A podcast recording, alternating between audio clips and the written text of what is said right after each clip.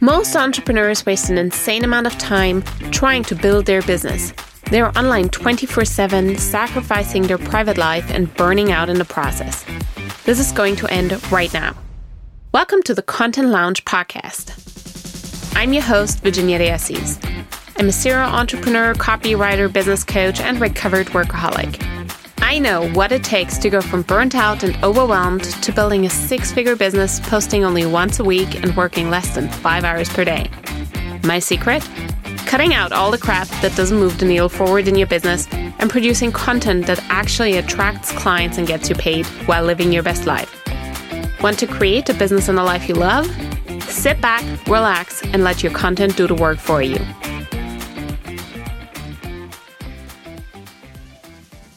Hello, hello, and welcome to another episode. I am so freaking excited. Today I'm bringing you a guest that I have been following on social media for a while now. I love what she's posting because, man, she speaks straight from my soul. So many things that I see, think, and feel about our industry. She is actively verbalizing it.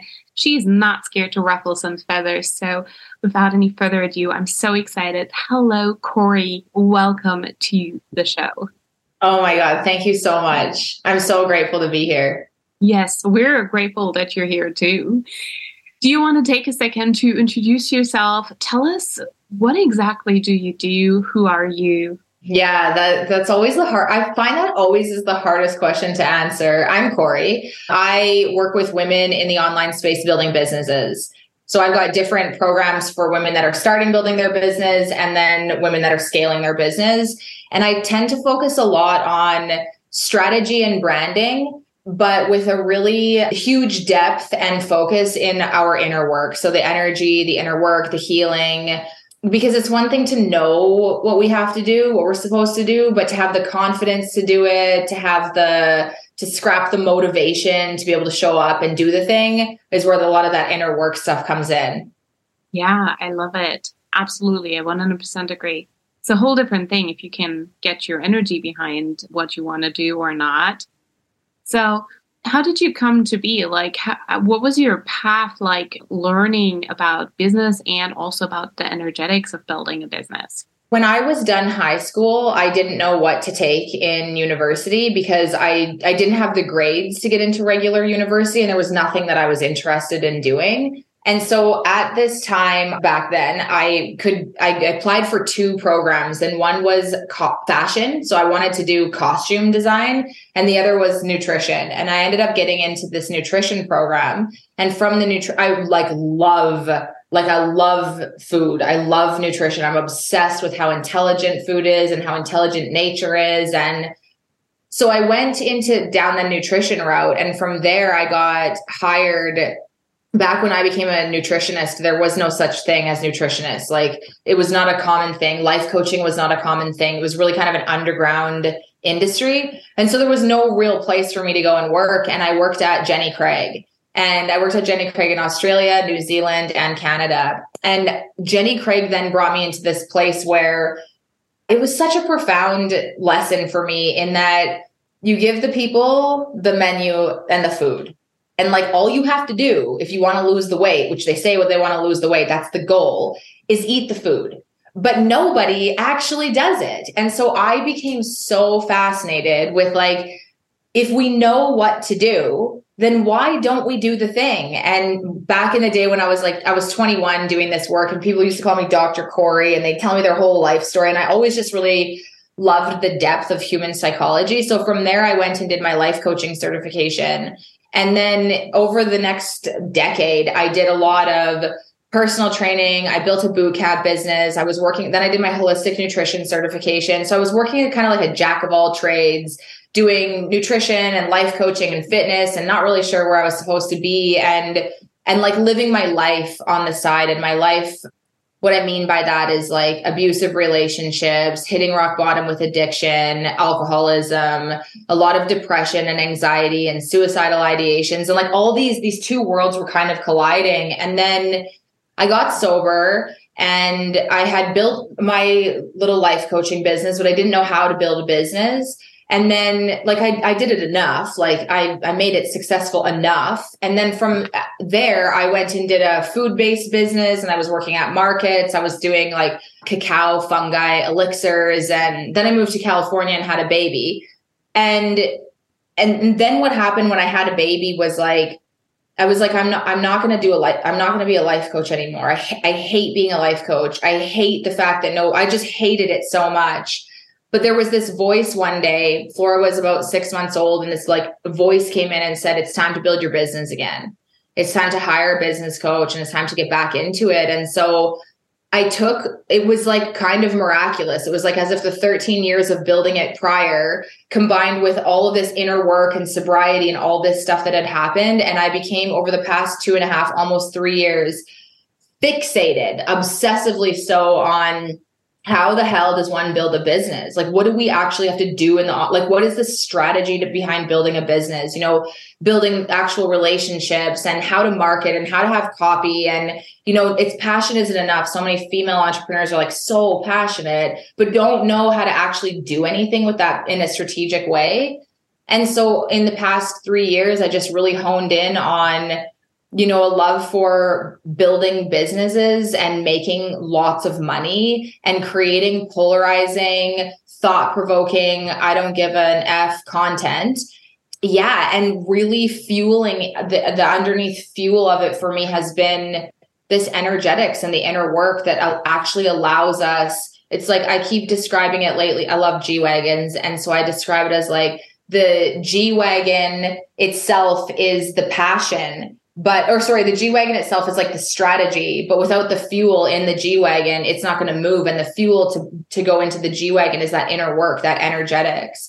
And so really playing in both of these areas and just skyrocketing my business and helping other women do the same. Yeah i agree that it takes a huge strategic and a huge energetic component. You can't do one without the other if you only do strategy you might be wildly successful but incredibly unhappy and eventually you're going to burn your business down. We see this all the time even with multi seven or eight figure entrepreneurs who decide like yeah i just felt it was time to move on. Like yeah you probably built something that was out of alignment and you can't change the course of i don't know a container ship easily. And when your business is that big and you've never really paid attention to the energetics and to the alignment then it's really damn hard to direct, uh, change course. And at the same time, if you only do energetics, you're inevitably leaving power and money and and opportunity on the table. I see this a lot too. When when when clients join me and they've been predominantly energetic, is that there are just so many untapped opportunities where I'm like, oh, oh, I get excited. it's all things. yeah, it's so true. It's okay. yeah. Yeah, it's so true. They both of the worlds have to they have to collide. They have to collide if you want it sustainable and if you want it aligned, like to really leave a legacy, you know, to really like what are why are we building the things? Why are we building the relationship? Why wake up every day? Entrepreneurialism is first of all, I think that we're curse blessed with it. Like we're just we're born with this need to create. We can't right? like we can't ignore it. It's part of our like genetic composition. But if we don't collide these two worlds and then we don't create anything of legacy or of value or scalability or that creates real actual soul satisfaction. Yeah. Yeah, 100% agree. So do you, do you feel like there is a majority of clients that has one or the other that is missing? Do you feel like there is a general tendency in the market, or do you feel like it's more of a reflection of who you are? In terms of if people like strategy versus the inner work, or is it just everything? I feel like we we live in a world that wants solution and quick fixes, and I feel like there's still a profound disconnect as to like where the energetics and inner work even comes into building a business or strategy. So, yeah. and I feel like a lot of people don't want to go there. Like they don't, they're scared of what they might find. And it's easier to just you know, take another marketing course or another strategy course or, you know, like, so I, I feel like there's much more, I think as human beings, we more naturally gravitate towards, we need to hit our own version of a rock bottom in order to have enough discomfort within our own soul to know that to to to motivate that depth of interchange. Yeah. Yeah, I can relate with that a lot. When I originally started my business, I had no idea who I was. I mean, like this coaching business, actually. I had already done two businesses before that. I had a fashion business because I studied fashion design as one of my many degrees, but, and I had a copywriting agency that I fell into coincidentally. And I did not understand mindset work. I did not understand like beliefs. Like, what, what do you mean limiting beliefs? To me, like having a mindset block meant you had a problem with procrastination. I had a an A plus work ethic, so clearly I didn't have mindset blocks. Little did I know I was a freaking workaholic and I had no life. And the reason why I fell out of love with my previous businesses was because it was zero energetic alignment.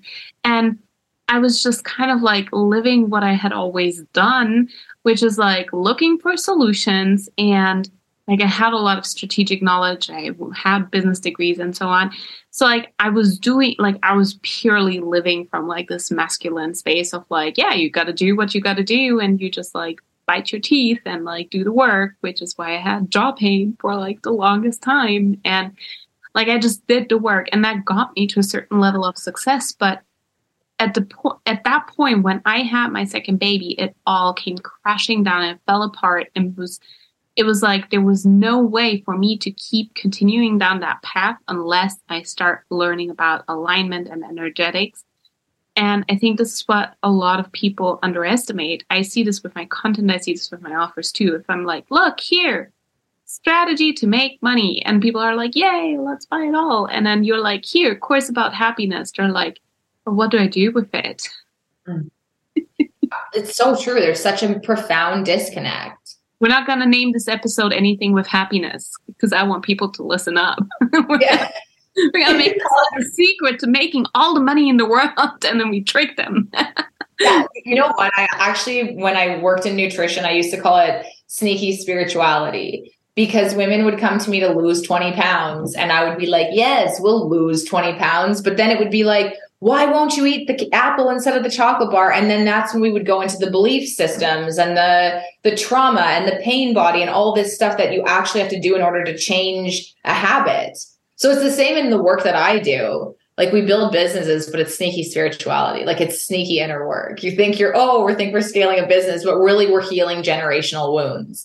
In order to enable us to receive and to build and to create something to lead to rock the boat and ruffle the feathers. Like those things it's not enough to it's like the Nike slogan of just do it isn't enough because if we're too scared or we don't know how to receive or we, we fear the judgment of others, like no amount of strategy will matter if that inner part has not been tended to. Yeah. But you're right, it's got to be hidden. we have to trick the people. Just do it after we're done with 17,000 hours of it you will just do it. Yeah. Um, Nike is a very masculine brand. Would you say, do you think, I don't know if you've ever worked with men, but do you think men have just generally less of a problem? Or is it because they were not allowed to be in tune with their feelings or show any emotions or listen to them? Do you feel like men have, have less of a problem with limiting beliefs or with, with, with fears or coping? Really good question. Can they just do the bro marketing?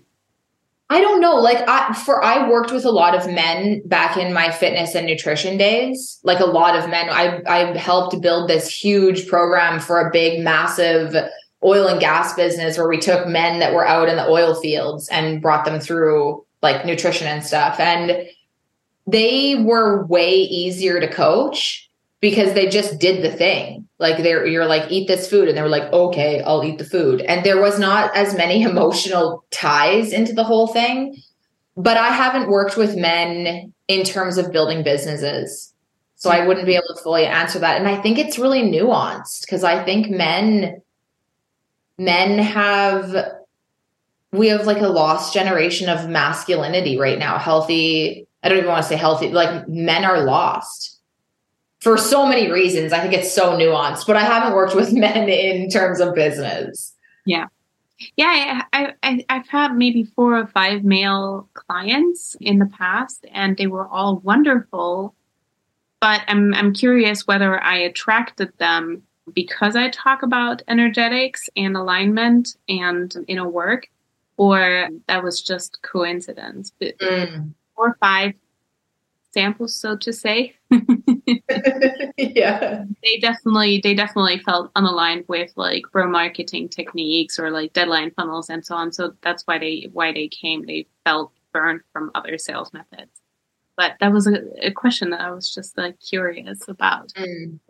What do you think is the hardest part when scaling your business. So not just the beginning where you're like, ah, oh, we got to get you to like show up on social media and like to be unfiltered or to to be bold and like actually say what you what you mean, but like later when it comes to those higher income month, I mean, you make multiple five figures. Like what what is the bigger challenge when you you start going from like 10k to 20k, 30k, 50k, 60k month? I think the two things that come up for me was first of all, learning to delegate was really hard for me. I didn't trust anybody. I didn't know how to delegate. My mind is quite creative and I I just I didn't know like what or how. And I had to learn how to delegate at home too. Like I had to learn I couldn't do all the house cleaning and I couldn't do all the dog walking and raise the child and build the business. So it was like, what are the pieces that I had to learn to delegate? And that was things like daycare and a dog walker and you know getting mood or food prep sometimes and you know a house cleaner things that t- eh, to create ease. So that was one thing. And i think the other thing i feel like at the beginning of building a business for me i didn't i didn't know what was possible. So i there was a lot of naivety that was like okay i'm going to try this thing and like we've got dreams but who knows? Like who knows if it's actually going to be possible and I think one of the curse blessings of once you know it's possible, impatience, judgment, it can be really easy to like big norm big numbers become normal. And so there can be complacency, a lack of humility, a forgetting of gratitude while we're striving for the next thing and forgetting to anchor into where we're at. I feel like that's been a really because now I expect it, which I think is a really good and important thing and also I have to bring myself back into my where I was at like 6 years ago. I was hitting rock bottom in alcoholism. Like I had nothing. I had no business. And then I have to bring myself 3 years ago to when I was starting it. I didn't know what was even possible. So creating that really intentional sense of humble like humility, like awe, like what could be possible if I didn't have like I will create a six figure month, rah, like this like insane vision oriented, like it's got to happen. Because then when it doesn't happen on the timeline of what I think it should happen and the way that the industry tells us it should happen, then there's disappointment and it feels like I'm failing or I'm behind. So I think those are the two biggest things, delegation and and expectation and like keeping it fresh and in awe. Yeah for me, it came down to playfulness. So remaining in a playful vibe. So, for example, when I was about to hit 50k month consist, like again and again, it was about staying tapped into a very playful energy and not going like, oh, it's like the 20th and we're at 40k. What else can I sell or launch or do? But being like, hmm, I wonder what's going to happen if I just pitch my offer one more time. Mm. If I just do one more post on Instagram stories, I wonder if I could get just one more client and then just one more. Ooh, it would feel fun to pitch just one one on one spot. I wonder if, if just one one on one spot will fill.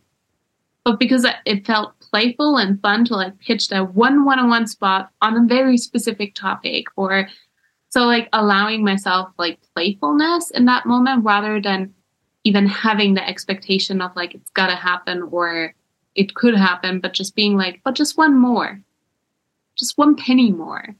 Mm. Because those pennies, they like really add up. Yeah, I love that so much. I think it can be so easy to get swept away in more. And I think that more is such a curse blessing because more is the fuel of evolution. So, like, to be tapped into wanting more, like more impact and more money and more is a really good thing until it starts to choke us. And we get like, how do I create more? And then it's not fun anymore. And so, and then we're cock blocked from like, allowing the receivership of flow in. So I love that, like the curiosity of like, what if, what if one more person? And then also the uh, surrender and acceptance to the fact that, and if it isn't, that's okay too. Like, can we let it be enough? Yeah, 100%. The most anxious, stressful room I've ever been in was a room full of people making multiple five and six figure a month. Like, holy holy freaking moly, Jesus! It was. I am lacking the words to like even put it into words. How with this much abundance, lack can be such a big heavy weight still on your shoulder and it's so easy to be wrapped up unless you are really like solidly grounded in yourself have you ever experienced that like firsthand as well? Okay. Oh my God. Yes. And my, like, my mind works. I interpret life in a lot of contrasts, and I would be in these containers with women that are making a lot of money, like multiple six figures a month, seven figures, multiple seven, like a lot of money.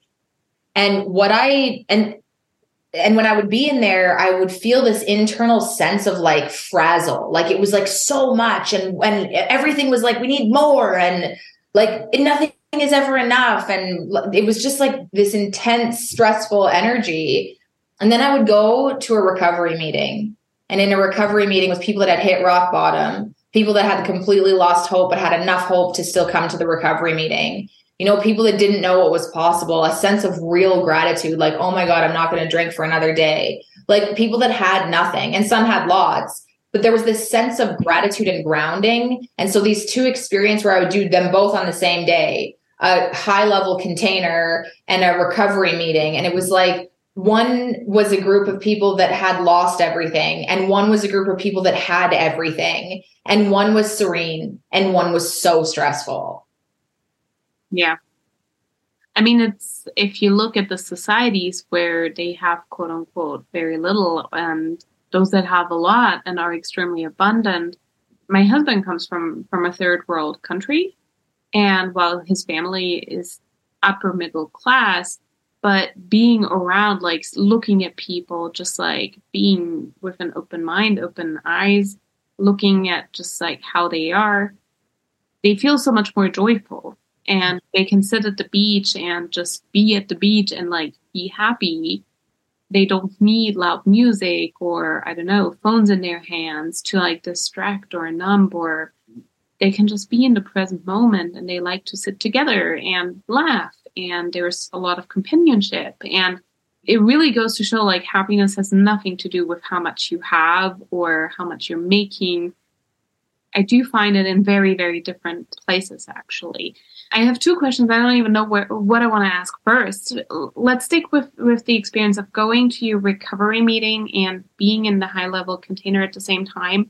Those are just such contrasting worlds and class. And I, w- I would presume that there is maybe some clash there as well. Did you ever feel like internally conflicted, being like, whoa, I, I have a hard time uniting those both worlds inside of me and also like did you ever feel weird sharing your sides with either of the other worlds mm.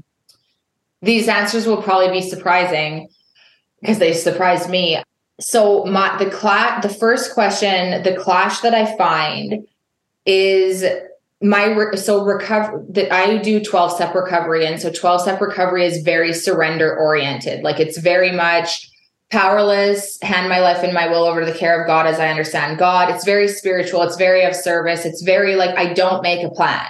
I learn to live my life one day at a time and trust that the quantum field is always moving through me. And that's how I've built my business. I've never reverse engineer anything. I don't do visions. I don't set goals because it's just not, it gives me that frazzled feeling inside.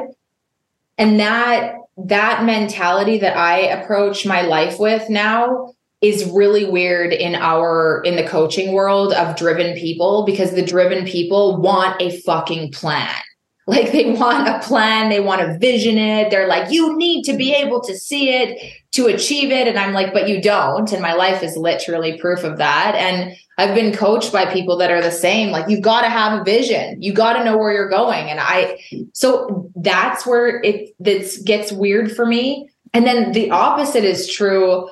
So when it comes to sharing my story in work, like in the online space and in my business, I have no problem.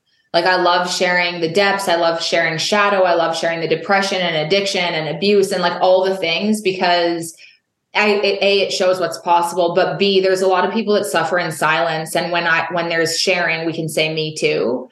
But it's the opposite of sharing success. I feel really guilty about su- the level of success that I've attained in the regular world, especially in a recovery meeting. And I shouldn't because there's a lot of insanely successful people in recovery, like insanely.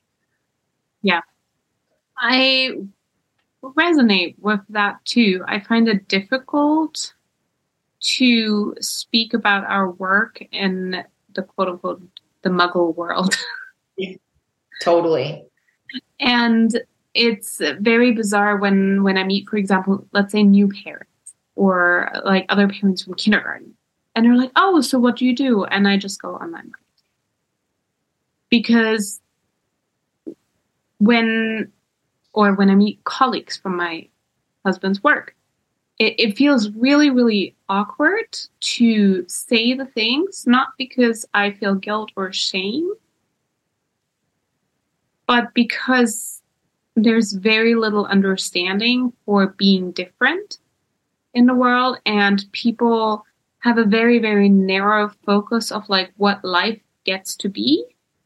And i feel like our existence and our work is so like earth shatteringly different for them. It it, it, it it's like you can see them visually falling apart where they're like what do you mean you what do you do? And you teach happiness a course on happiness tonight what what do you mean? Like can, can you learn happiness? Like how do you even create that? What do you mean you you build businesses? Like it just like it takes them completely out of their reality and i find that most people cannot actually emotionally handle that mm.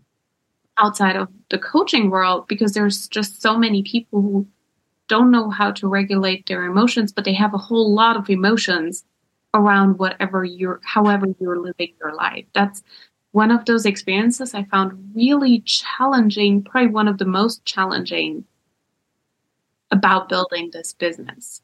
Mm.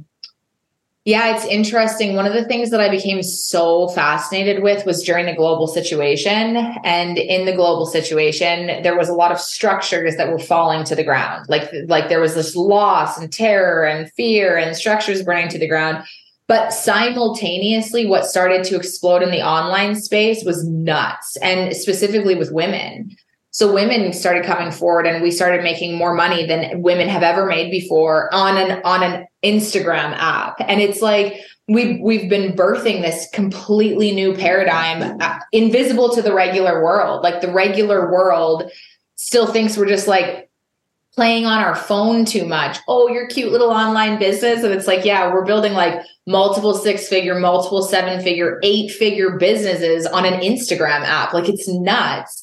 And then when they find that out, I think the reason I really do believe that when we get triggered and when people are angry, and I think this really shows up with women that are successful because I could go on a whole tangent about like the hashtag women supporting women and how many women actually don't support women because the very nature of empowerment shatters the reality of what somebody thought was reality. And so suddenly then they're living in this uncomfortable truth of their own confinement and prison that they've been put in because of conditioning, because of the way that they, the structure that we've grown up in. And so we shatter that. And to the, to the uh, to the looker of somebody that hasn't done the depth of inner work to say wow i'm triggered. What's happening inside of me? It's easier to say you're the problem. Like it's your business or your money. And and it does. It creates the paradigm birthers and the path foragers are deeply misunderstood and really projected onto. Yeah especially because such few people seem to to question what life and society right now is eh, looks like. And it's actually such a new way of living. Industrialization didn't happen long ago. Move from the villages to the cities hasn't happened very long ago. Our lives used to be very very different but people take it as like the status quo. Like okay yeah you go to school you get some education and then you get a job and then you do that job and you live 9 to 5 and pray and wait for the weekend and then you party until you're like blacked out and then you go home and on Monday you do it all again. And I it breaks my heart. It really truly breaks my heart and I I love what you said about they recognize their own confinement and the like narrowness of the world that they believed in. And I feel like almost when when when I meet them in real life and I start showing them just like no, I don't believe you have to live that life. I don't believe you have to work a job that you don't like. I don't believe you have to pick up extra shifts. I don't believe you need to stay longer if your boss says so. Like that's his responsibility to appropriately plan capacity at work and so on. Like I believe you could just set boundaries there. I find that they're so like they're their worldview is so shattered and the pain becomes unbearable. Yeah. And this pain becoming unbearable, there's that quote where it says, where the pain, the risk of staying in the, the pain of staying, remaining in the bud becomes more painful than the blossom. Essentially, I completely butchered the quote. But the, that pain is so necessary. That's that rock bottom that I was saying earlier is like once we have hit that pinnacle of pain, where it's so intense there's no way that we could blame the rest of the world. We've come we've our our psyche has cornered ourselves. It's the gift of desperation. Like it's where we're, we're in enough pain we're willing to do something different. So that shattering of the reality as long as it hits hard enough and knocks somebody to their knees into a deep enough state of surrender it's the greatest gift which i think is why it's our duty to do the work we're doing and living it out loud, like to be triggering, to rock the boat, to make sure that this is like we are birthing a paradigm here. We're doing it in a new way and it's going to be triggering. That's the very nature of it. Yeah. 100% when you do that on, on, on social media and like the people who are kind of looking for that but do you even think in real life when you're just meeting someone kind of on the street and they didn't ask for that I don't know. Like I think that it is is based on personality. Like I've always been told I'm triggering well before social media was ever a thing. Like my mere existence seems to just like activate people. They nobody has ever been like, ah, Kori's okay. Like they either love me or they hate me. There's no and I all I used to always feel so bad about that. Like why can't I just be like normal and have like just not haters all the time but now i i've come to a deeper understanding. It's just the nature of my existence. Like i just am activating but i don't know that i'm not a proponent personally of unsolicited advice. But i do think that i mean there's a there's a way of walking within our value set or birthing a paradigm without necessarily having to preach it. You know we live it and that in itself is activating activating to the people without preaching it and pissing people off necessarily. Maybe that's one of the sensitivities i still get to get to build. I a little bit better in real life. That that is one of the things that i currently find at the current like level where my business is and where my life is.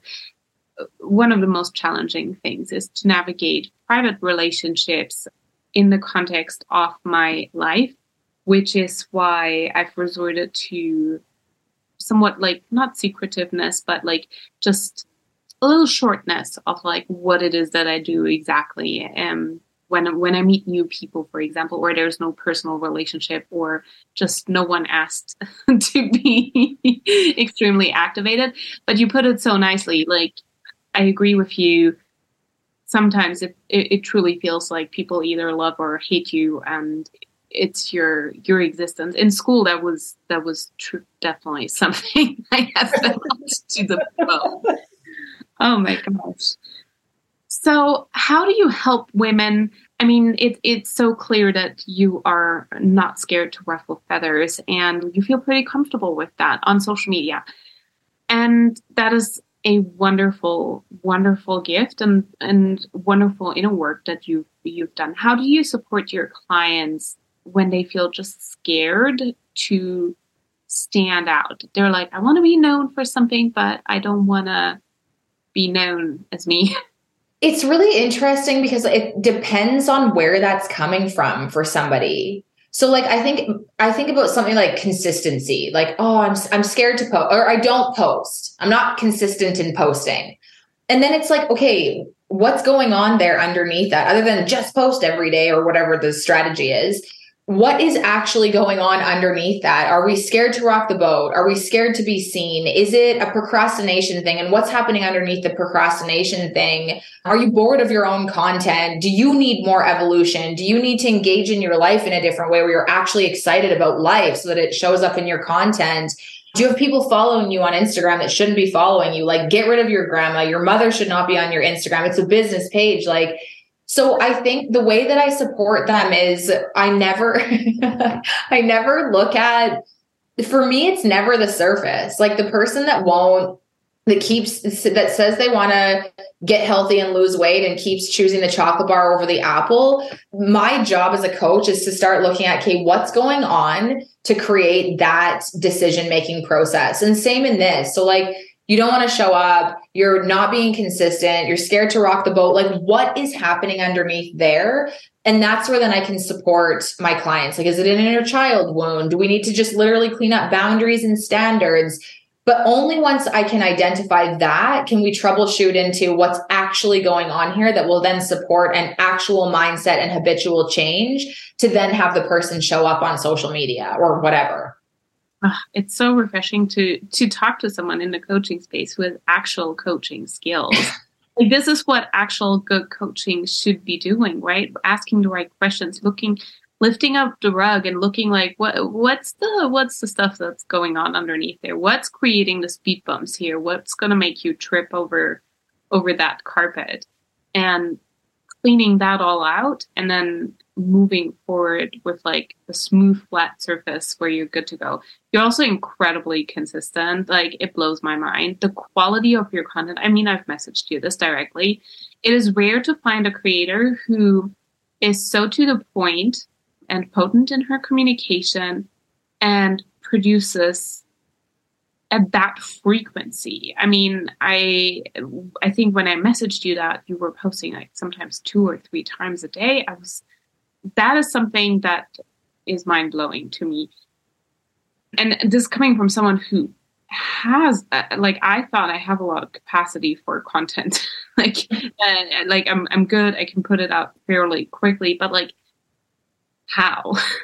Mm. how like how do you create this much content like where do you take the space even from so thank you first of all for all of what you just said that was all really nice i can't help but just write like my very first blog that I ever had, I was in Australia. It was on like Blogger Space or something. I don't even know what it was called but for me writing and expressing communicating like whether that's written word spoken word artistic word like i need it in the same way i need to breathe oxygen like what i post on social media is like a quarter of what's sitting in canva and what's sitting in my notes like i just write as a means of like it keeps me sane. It's like before i got into my this iteration of my business like i i'm a published author and i would write on facebook and my old instagram like to live. Like it was just a form of therapy for me.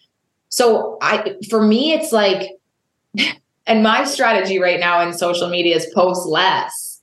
Like i'm like one of the ones that's like Kori like don't pull it back a bit. We one let's do one a day like let's and that's hard for me because i'm like i've got 10 a day so for me it's more like I can't not. Like I just have so I have so much stuff moving through me all the time that I I have to I I need an outlet for it. Yeah. It makes really a lot of sense then if you're if if this is for you a way to process things, to move them through you and get them out into the world, that then it comes really easily makes makes a lot of sense. You said you were a published author. I did not know that. What can I read from you? So I have one book so far. More than Say what I'm reading on social media. Say that again. What can I read from you more than beyond the content that I'm already soaking up on social media? Oh, I love that. So I have one book that I've published and it's called Atlas of Darkness. It's like so ironic because back a million years ago, about a decade ago, I was exiting a an abusive relationship. It was a narcissistic, physically violent, like it was a nightmare. And getting out of it was the beginning of my entrance into my dark night of the soul that would then last a decade. And I I just find this book so ironic because I was like, oh my God, I got out of the abusive relationship. I'll write a memoir. A memoir. I was like 28 years old. Anyway, so I write my memoir and the day that I got the manuscript back for the final edit, I then, my husband that I was married to, this was, I had just got sober. He then left. He called me over the phone and was like, I'm not coming home. And then he never came home. It turned out he had a drug addiction and all this crazy chaos. So I had to delete him from my book. and then the book, like, and then that beginning, then I had hit rock bottom with alcoholism and just started getting well in there. So over the decades since my memoir was written, like so much more life has happened. But the book Atlas of Darkness was, it's really that. It's an atlas of how to navigate the darkest night of the soul and how to anchor ourselves into self acceptance and self love, essentially. Oh, that sounds like a wonderful book to read. And definitely like something a lot of people would need. Can can we get that on Amazon or? Yeah, it's on Amazon. okay. I know I should talk about this thing that I have a bit more. yeah, well, I'm definitely going to go take a look at that. Um, I'm I'm always very very curious and interested when I hear about people's dark night of the soul. It's so interesting to me. I don't feel like my rock bottom happened at the same time as my spiritual awakening. I actually feel like there is was a decade in in between. So in between it was just like everyday life on autopilot. Mm. And it was perfectly fine. I didn't have an incredible burnout again. I feel like wh- where really like my dark night of the soul like happened, like the big rock bottom was around age 18 to 23. And then I dabbled into different things. Then I went into fashion school and it was all fine and it was all fun and good and stuff. But the really big, like inner work and trans- like transformative inner work happened around age 28 to 32, 33, I would say.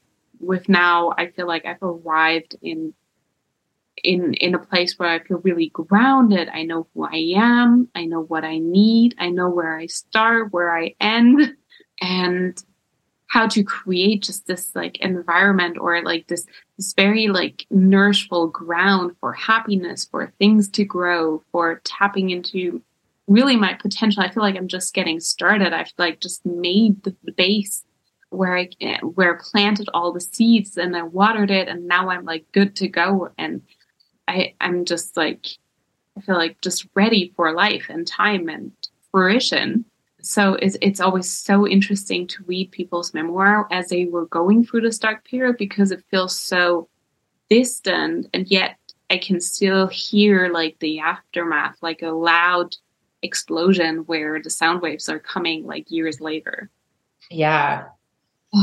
I love that. It makes me think I I just really love this metaphor because I think this ties into where I think goal setting can get a bit weird. And when we get like, I wanted to be at this number this month, and why is my business doing what I want it to be doing right now? And it's like, because your soul, your soul is doing things. Like you're taking action, you're doing the things, but a dark night of the soul doesn't mean a spiritual awakening at the same time. It means that something has happened. The forest fire burnt something down, and then the soul is doing a bunch of stuff that it's recalibrating, it's shifting its perspectives. On a human level, we're like living, we're in action, we're like, when are, when's the thing going to happen? And then bam, it all of it, the quantum leap all of a sudden happens. And that's because we've been watering the seed but the distance of dark night to spiritual awakening or action to result, what happens between that is what the soul is moving through. Like, and that that's the part that we can't create tangible things on a timeline. Like that's the part that's up to the quantum field where we have to learn that emotional stamina of trust, knowing that it's going to happen. You're you're going to land in self and the business is going to blow up and all the great things in life are going to happen. The garden is going to explode and there's going to be a harvest. But the timeline is up to the seeds in the soil. Yeah. Ah, I love it. I love it. These are the topics that move me so much more right now than any other topic. And it's it's definitely something that I want to see more people talk about. I'm so sick and tired of seeing memes around the horrors of nine to five life or the sadness and like of life and how bad everything is. Like, I'm just so ready for a society and especially a society of women, but truly a society where everybody just takes back their power and actually gets to know themselves and mm-hmm. and and and really learns to find happiness in in everyday moments and everyday life because you don't get that time back. And at the same time to trust that everything is coming together and to keep watering those seeds right? Mm-hmm. not just stop and be like i had all there's no sense and there's no purpose. And yeah. I and it's this when you say that too it's like you know, for the overachieving human who's like trying to create a goal and trying to get this damn harvest to hurry up. And so we think like, okay, the seeds have been watered. You've taken the action. There's nothing more to do. Like your job now in this 24 hour period of time is now go and enjoy your life or be in your life. Sometimes enjoy might be too far, but like be in it. But we seem to think, well, I want the harvest and I've, I've done the water. What else can I do? What else? And then we just think about it we just stress about it. Like, is the harvest going to come? Is it not going to come? Is it going to work out? Is it not going to work? And it's like, it's mental and totally insane. And it's like, these are the moments of the emotional stamina when we're living our lives is like, we live at one 24 hour chunk at a time. We take the action towards the things that we want to do. The harvest is not going to come right away. So we take the action. And then how do we then find the magic in the mundane? How do we live in the simplicity of what is actually here and actually now? Like rooted in reality. And yeah, without being in the echo chamber of complaining about the same dumb bullshit and like the same, just the same, just sheep and parrots online, just talking about the same crap over and over. Like, I, there's just so much magic now, here in this moment. Yeah. Oh my gosh. What do you do to make the everyday life magical and special to you? Gosh, what do I want to say here? I go to recovery meetings every day and they're they're so magical. And Flora, I have a three and a half year old. So that I don't know, she's they're funny. This age is so funny, and that creates a lot of magic. And then I try to find presence in the things that I do. You know, like when I'm cooking something, I, I stay present to the cooking of it. Like I stay present to I get really weird. But like when I'm cooking something, I don't just like chop garlic. I think about where the garlic grew and how it grew and who picked it and then how did it get to the store and then who put it in the store and then I bought like it goes on this insane journey and then like once I eat it what does the garlic then do inside of my body? And then my body has waste and then that waste goes back into the compost of the universe and and then creates more garlic. So I like to I like to find ways of staying in awe like in the complexity and magic of this existence that the human mind we cannot strategize it. We cannot plan it. We cannot understand it. It's just beyond human comprehension. And it also makes you appreciate like all the effort and all the magic that goes into something as simple as you having garlic or i don't know a pineapple in winter. Like mm. what? How like how right? So yes, these little little things and appreciating them. Ah, oh, I love that. It's one of the reasons I left the fashion industry was because when you buy clothes, people are so unappreciative of all that went into there. Like, girl, you picking, like, you're throwing a, bl- a blouse to the floor. Hey, that blouse is cotton that cotton needed to be planted somewhere, watered somewhere, picked. The women that sewed it by hand, because fashion is so manual, right? So stuff like that. And it broke my heart. Like I saw all that magic and I felt like that magic was always constantly being like crushed and trampled every time I walked through H&M. I could no longer bear that thought. That's why I left the fashion industry originally because I found so much magic in that work. And it was really like that was my identity. I always wanted to be a fashion designer. And until that spot, like I could no longer hold that identity because it was just too like my magic was being yeah, being trampled. Mm. I love that. At a summer sale at H and I was like, I cannot. I can't. too many clothes and there's too little like appreciation. Mm-hmm. Yeah, I love that. I get that same level of appreciation when I get into the food thing. Like it makes you think, you know, I had this moment a million years ago of I got really I get obsessed with things and I was making these ginger turmeric, honey, and lemon, but I was using the juicer. So every time I would make one drink, I had the juicer to clean, which is like so annoying. Juicers are so annoying to clean. And then I would be like, how dare you complain about the juicer, Kori? Like, how long did the garlic take to grow? It one bee takes in one bee's lifetime, it acquires or produces one twelfth of a teaspoon of honey. How many bees did it take to actually create a tablespoon of honey inside of this drink? And you're going to complain about two minutes it takes to do the juicer? Like, so I think when we connect back into that like actual field that we live in, like people are like, oh, I want to manifest things in the quantum field, but they have no connection to the intensity and magic of the field that we live in. Like I just, I think that that's, it's so profound. I just want to be your roommate. We would have the best conversations on the planet. and then I know. we could potentially go like shopping together and cooking together and we'd have a fantastic time and our almost equally aged children could go play. I love this idea. Oh my god. well, and I think the work is like bringing that level of magic into our online space. You know, in our businesses where it's like, ah, I'm not at six figure months yet, complaining. Like, what are we complaining about? We can, all we need is a phone to create these insanely impactful businesses. And we have, we don't have to go door to door and hand out flyers. Like people are literally just, you have to put a hashtag on something and like people are there. It's like we, we have such crazy opportunity in our, in our world. It is unbelievable. Yeah. Mm-hmm. Yeah. The, the moments where my business performed the best were the moments where I just found so much joy and gratitude in my life. I mean, I had my first multiple six figure month while we were traveling in Brazil and I was swimming with my kids every mm-hmm. day and I had no income goal for that month. I just was and it came.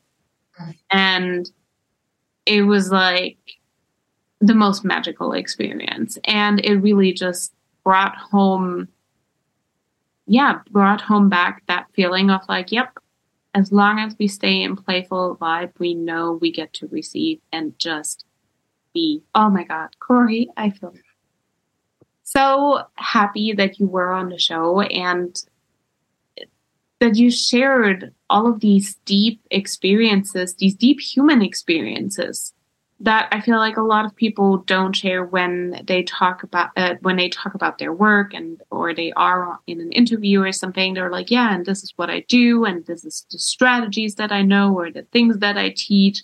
But you've really beautifully combined the human experiences that you've you've made in your life with the work that you do, and I think your clients are just so blessed to have you. Thank so you. if anyone wanted to go find you, where can they find you and what are different ways they could work with you? If you can just like quickly give me like a a rough overview of like how how can someone get into your world?